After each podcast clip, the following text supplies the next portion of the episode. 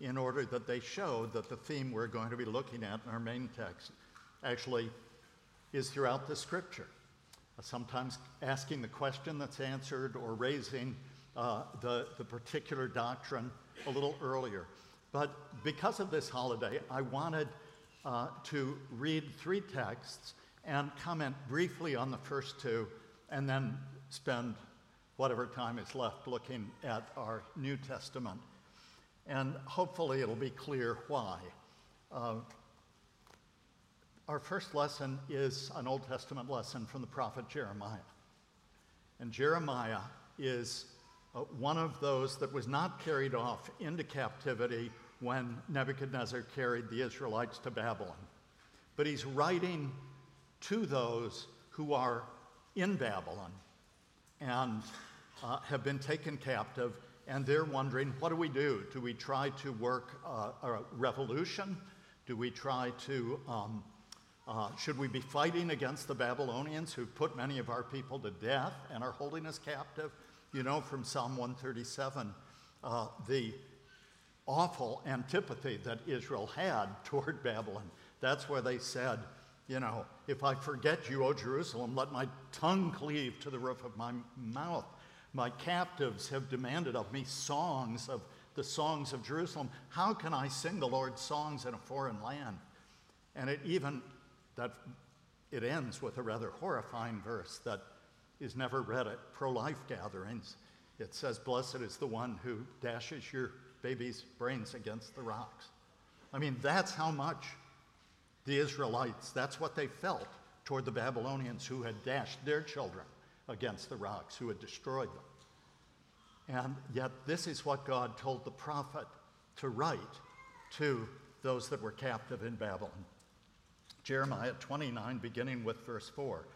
Thus says the Lord of hosts, the God of Israel, to all the exiles whom I've sent into exile from Jerusalem to Babylon Build houses and live in them plant gardens and eat their produce. Take wives and have sons and daughters. Take wives for your sons, give your daughters in marriage, that they may bear sons and daughters. Multiply there, do not decrease, but seek the welfare of the city where I've sent you into exile. And pray to the Lord on its behalf, for in its welfare you will find welfare, your welfare. For thus says the Lord of hosts, the God of Israel Do not let your prophets or your diviners who are among you deceive you. Do not listen to the dreams they dream, for it's a lie that they're prophesying to you in my name. I did not send them, declares the Lord. For thus says the Lord, when 70 years are completed for Babylon, I will visit you, and I will fulfill to you my promise and bring you back to this place. And then, to me, the some of the most moving words in all of the Old Testament. In fact, when I first went to Cedar Springs the first Sunday, January of 1990, the two previous pastors of the church had, each without the knowledge of the other, written this verse down and had it left on my desk.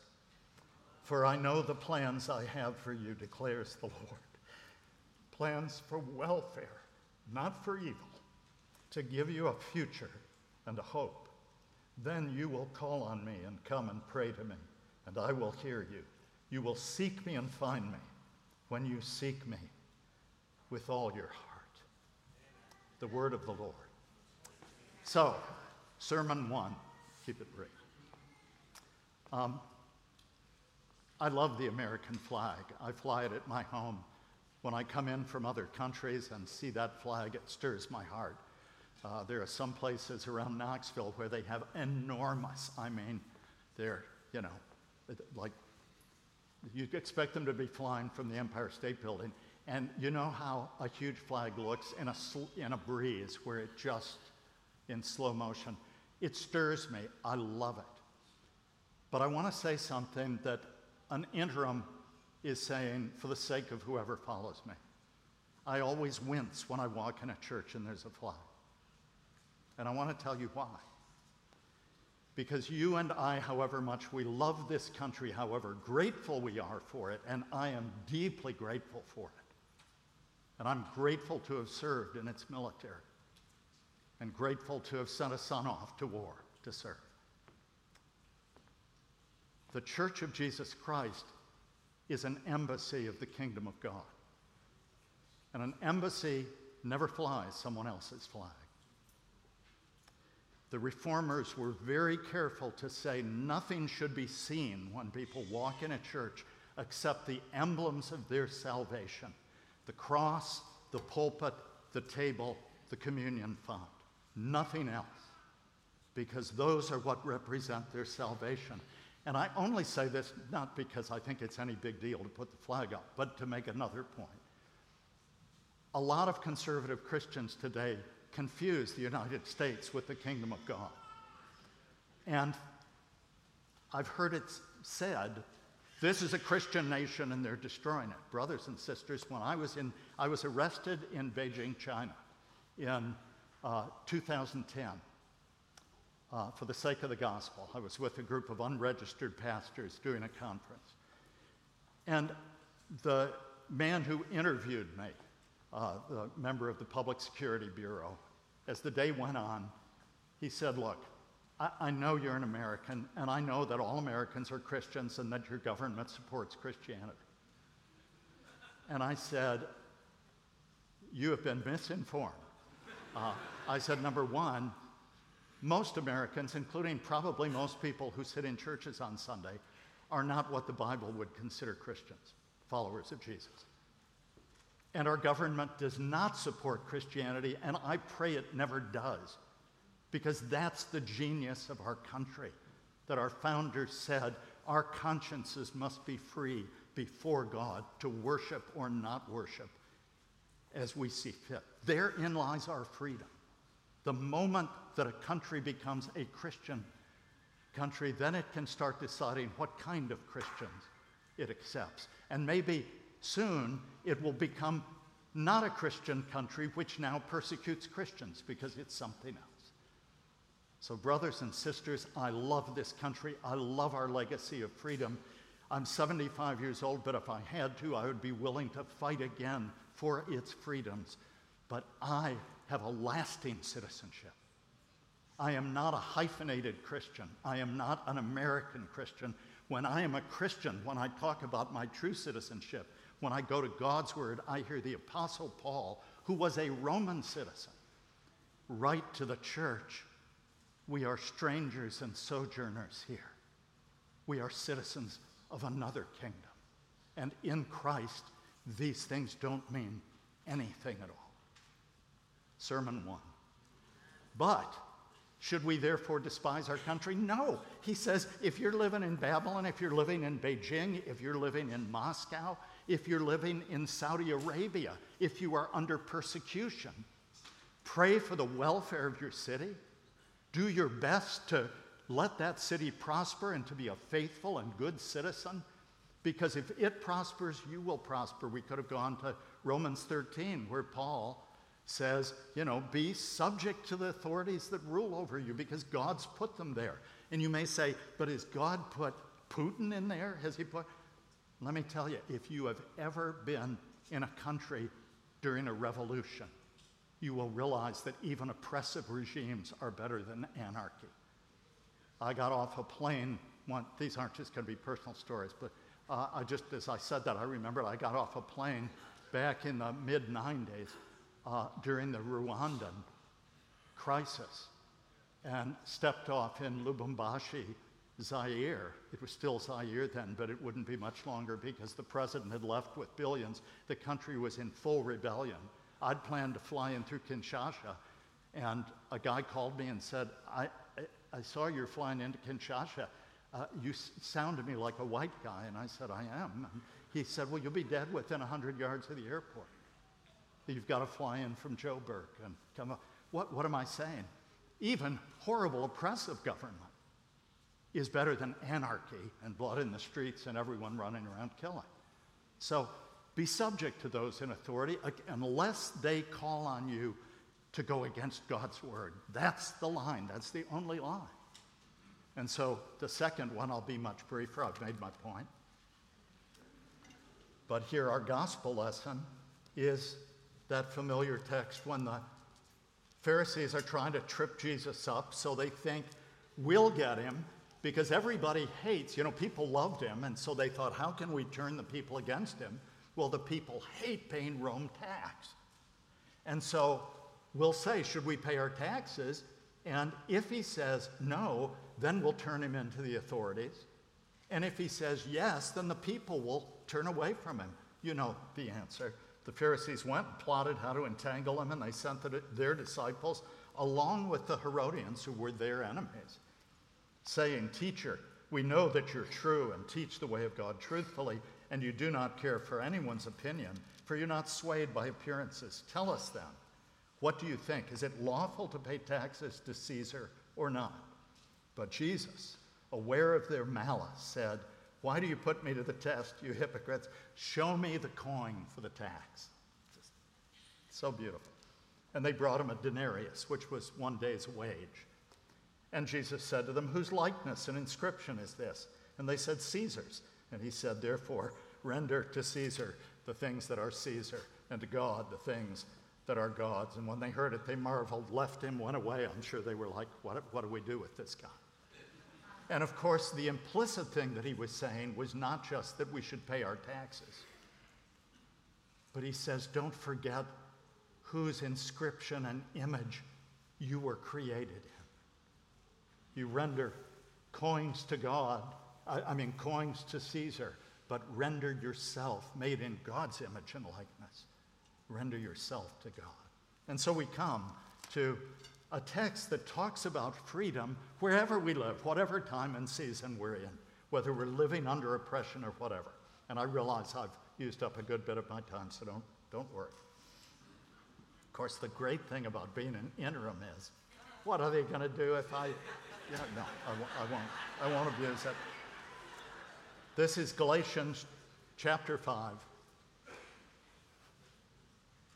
And you probably know that Christians in the West, uh, going back to the Reformation, have called the book of Galatians the Magna Carta, another great freedom document, the Magna Carta of Christian freedom. Chapter 5, Paul says, beginning with verse 1 For freedom Christ has set us free. Stand firm, therefore, and do not submit again to a yoke of slavery. Look, I, Paul, say to you that if you accept circumcision, Christ will be of no advantage to you. I testify again to every man who accepts circumcision that he's obligated to keep the whole law. You're severed from Christ. You who would be justified by the law, you have fallen away from grace.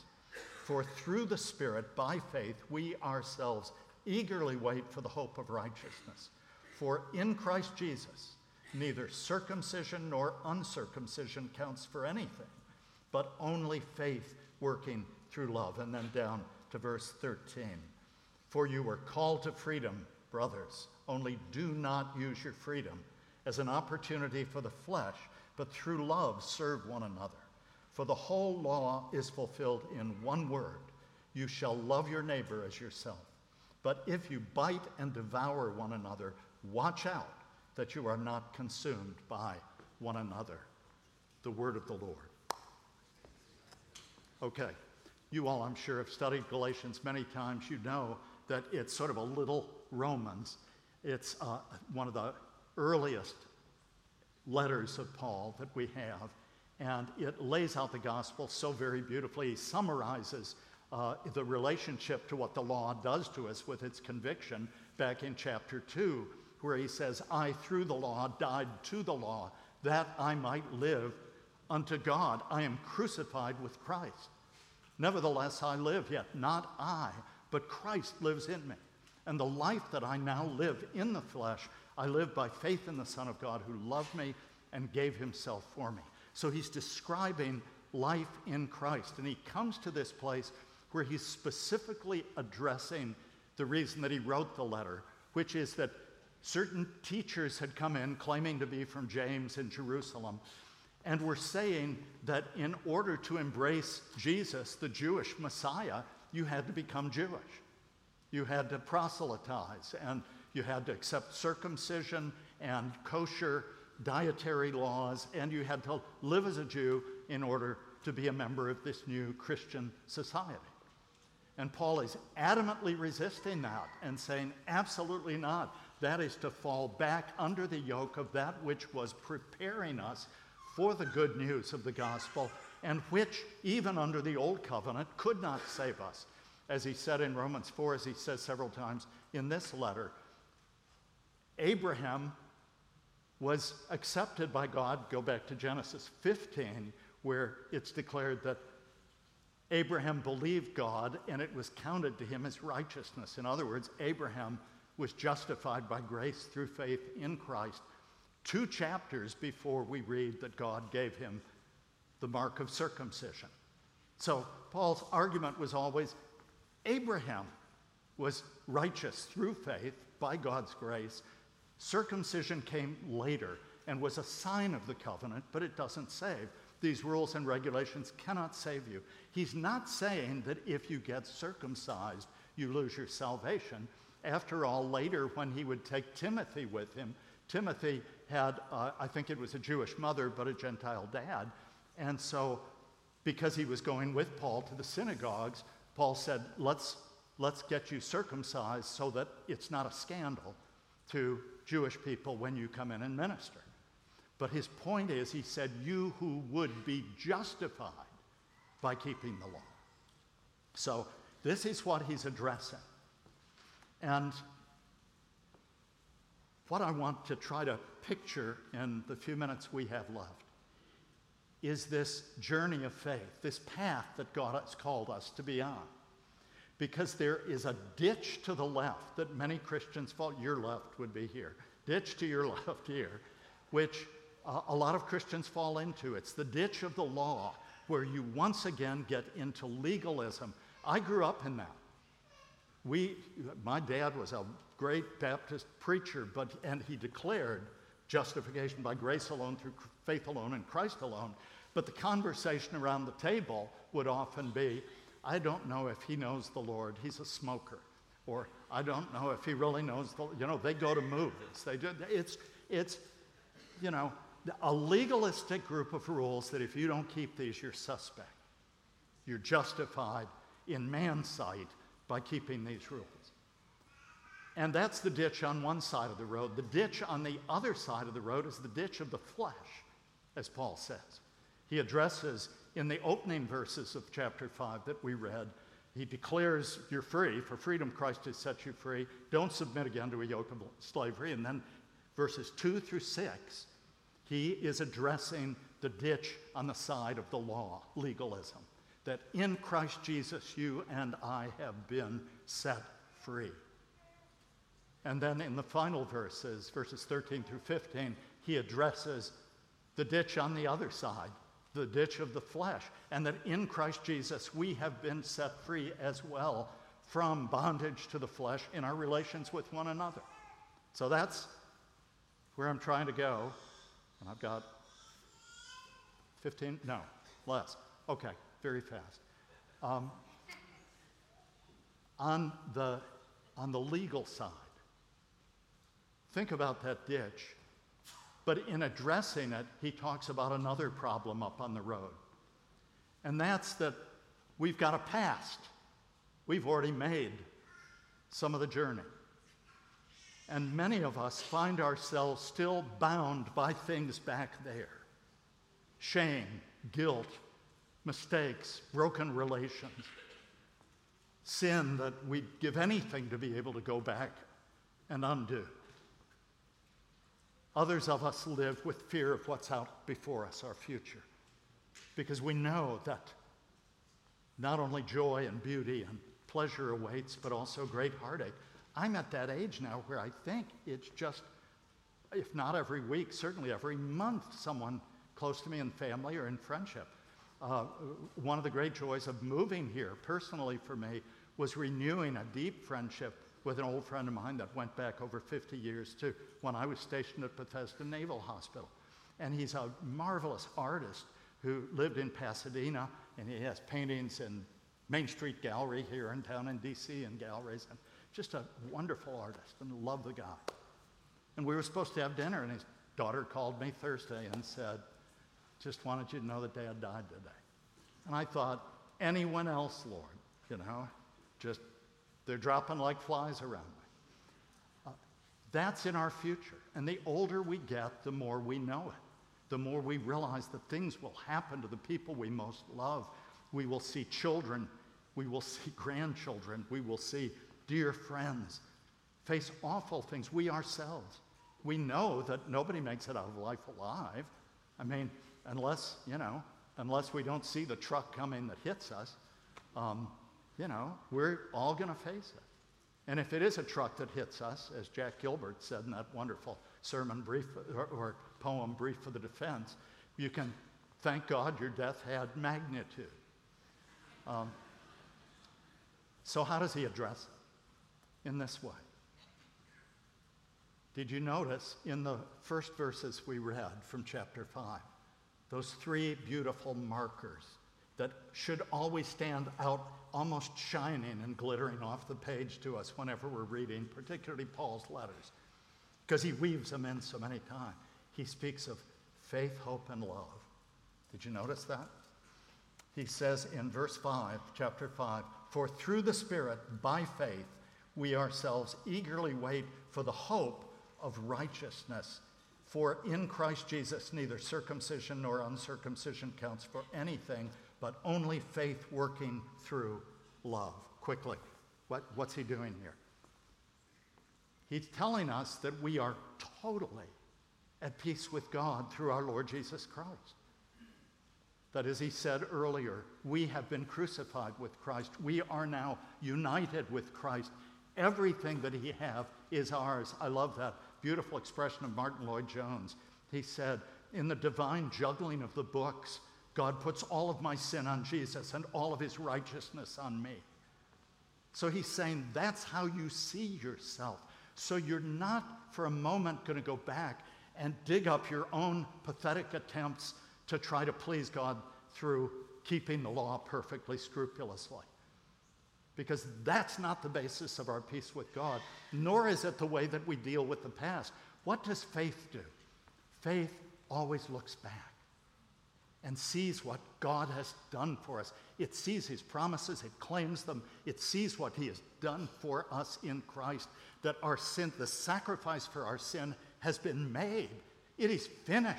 It is done. The promises of the Old Testament, the promise of Psalm 103, where the Lord says, I will put your sins as far away as the east is from the west and remember them no more. When he says he will put them in the depth of the sea, it's a picture of God saying, I'm done with your past. Why do you keep turning around and obsessing over it? It is over. Whatever you can do to reconcile, do. Whatever you can do to amend, do. And then set your face forward and don't look back anymore. The law will not help you. And he looks forward in hope. Why should I not be afraid?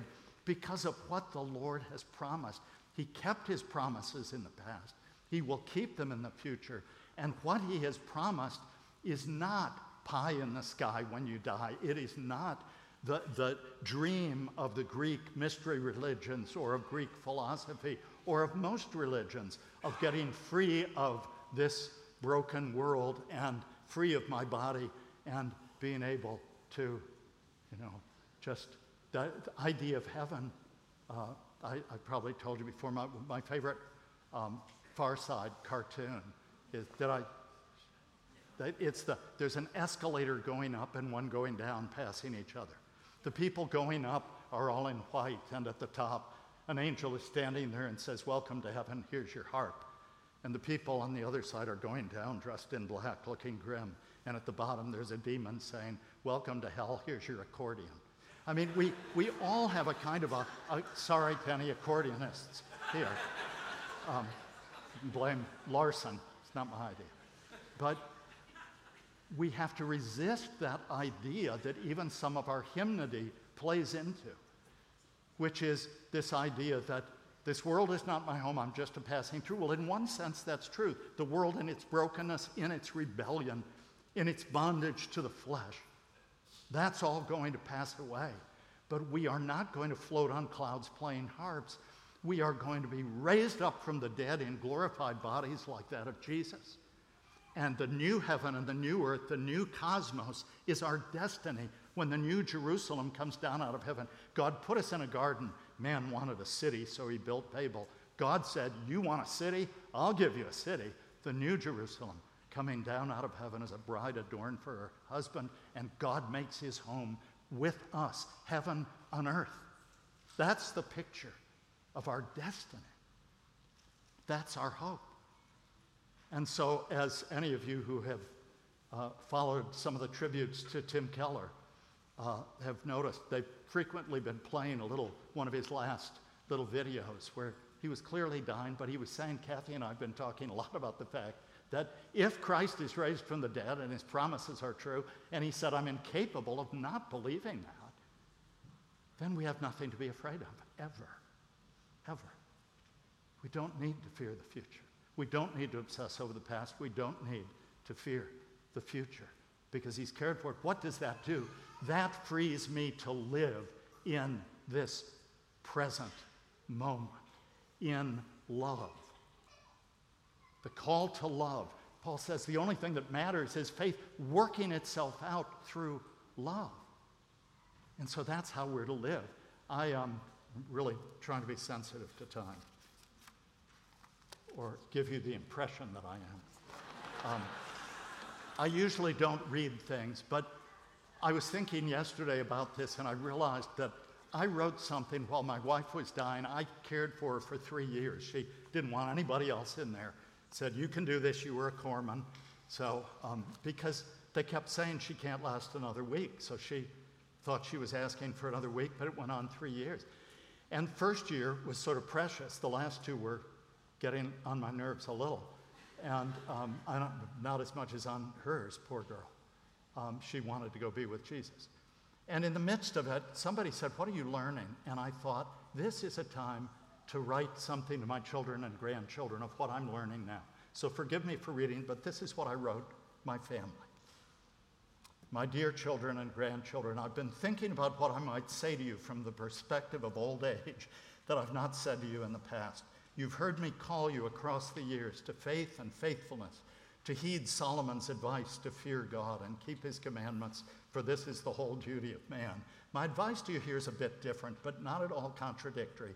It's simply a lesson my present circumstances are teaching me about the context in which we are called to love God and love others. A lesson I wish that I had understood and embraced when I was young. So, you young people, this is for you.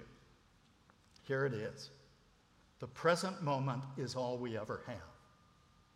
It's so simple as to sound silly and obvious, but I assure you that the failure to understand and embrace it causes most people to miss out on most of their life.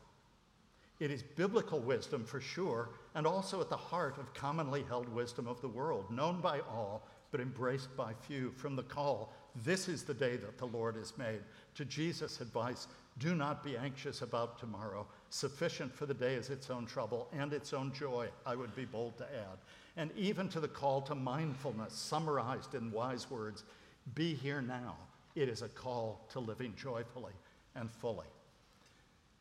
You may find yourself tempted to look back nostalgically on some past events and wish you could go back and experience them again. Simply give thanks for them and let them drift away on the stream of time. They are gone forever. They've helped mold you and shape you, but they are no more. You may also look back on things that you regret, that you wish you'd done differently, that you wish you could somehow amend. Simply learn from them. Give thanks for forgiveness and grace, and let those memories also drift away on the stream. The Lord has promised to remember them no more, and it is good that you let them go as well. Guilt and shame for confessed past sins do, for confessed past sins, failures, and mistakes do nothing good for anyone and simply hold you back, bound to past brokenness. You may also find yourself looking to the future, as in one sense you must do in making plans and setting goals. However, when the future arrives, it is seldom what we thought it would be. Boy, isn't that true. Life changes everything in unexpected ways, and a wise person soon discovers that our character is shaped by how we respond to life more than by our efforts to control it. And here's the danger if we think that our true life is out there in the future, when we've achieved certain things, reached a certain age or success or independence, then we merely design a fantasy life that never actually comes. It is always future, never present, because things never quite turn out as we thought. And even the things we finally get or achieve quickly lose their luster just to be replaced by new dreams that take us away from the only life we ever have, namely this present moment now. I'm almost done. So embrace this present moment with gratitude and take note of everyone and everything around you the love of family and friends, the grace of God that has so gifted each of you with intelligence and ability to live and love well. It doesn't get better than this, nor does it get worse. Wherever you go, whoever you become, it will always be the same. You standing before God and other people whom God loves and has invited you to love.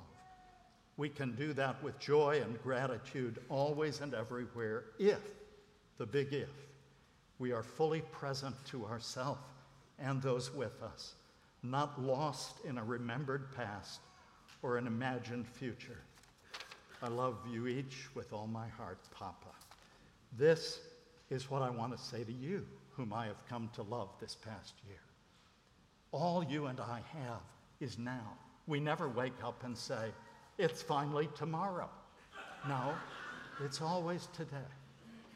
And God meets us here. And just to close it, He calls us to stay out of the ditch of legalism. But He says, He goes on to say, don't use your freedom as an excuse to, for the flesh. There's a movement that's been, that's been too characterized in our reform circles of antinomianism, anti law, of saying we're justified by grace alone, through faith alone, in Christ alone. Don't talk to me about how I'm living. It makes no difference. Don't get me looking at myself. I want to look at Jesus. Well, where is Jesus? On the steeple? Paul says, writing to the Corinthians church in 2 Corinthians, let a man examine himself, or do you not know that Christ is in you unless you fail to meet the test? So he's saying it matters. And he goes on to say, you know, the fruit of the Spirit, the, the deeds of the flesh are obvious. Some of them are the kinds of things we think of, sexual immorality and all of that, but it's also greed and envy and anger and contention. It's all those inner sins of the heart and the mind, idolatry. Fruit of the Spirit is love, joy, peace, patience, kindness, goodness, faithfulness, gentleness, self control. And then he says this there's no law against any of that. And so he ends, I didn't read it again, but in verse 14 and 15, or 13, 14, 15, he says, Don't give yourself over to the flesh. Don't be, be in bondage there, but instead live in love because Christ has given you the ability to serve one another. It's that kind of love. A love that serves, a love that gives itself. And then finally, he says, Love is the fulfillment of the law. Therefore, we've been set free in Christ to completely keep the law. How can I keep the law, broken as I am? By loving when we love others well. We are living what Christ intended us to live. When we show compassion and mercy to those whom we would never show compassion and mercy unless Christ were in us, then we're fulfilling the law. And he says, just walk in the Spirit, keep in step with the Spirit. Okay, I'm done. If you're sorry for your sins, if you've been baptized into the church of Jesus Christ, I invite you to come to this meal that that represents, displays, and even feasts us on the benefits of Christ's sacrifice. Come not because you are good, but because you're in need of God's goodness and grace. Come because you love the Lord a little and you long to love him more. Come because he loves you and gave his life for you.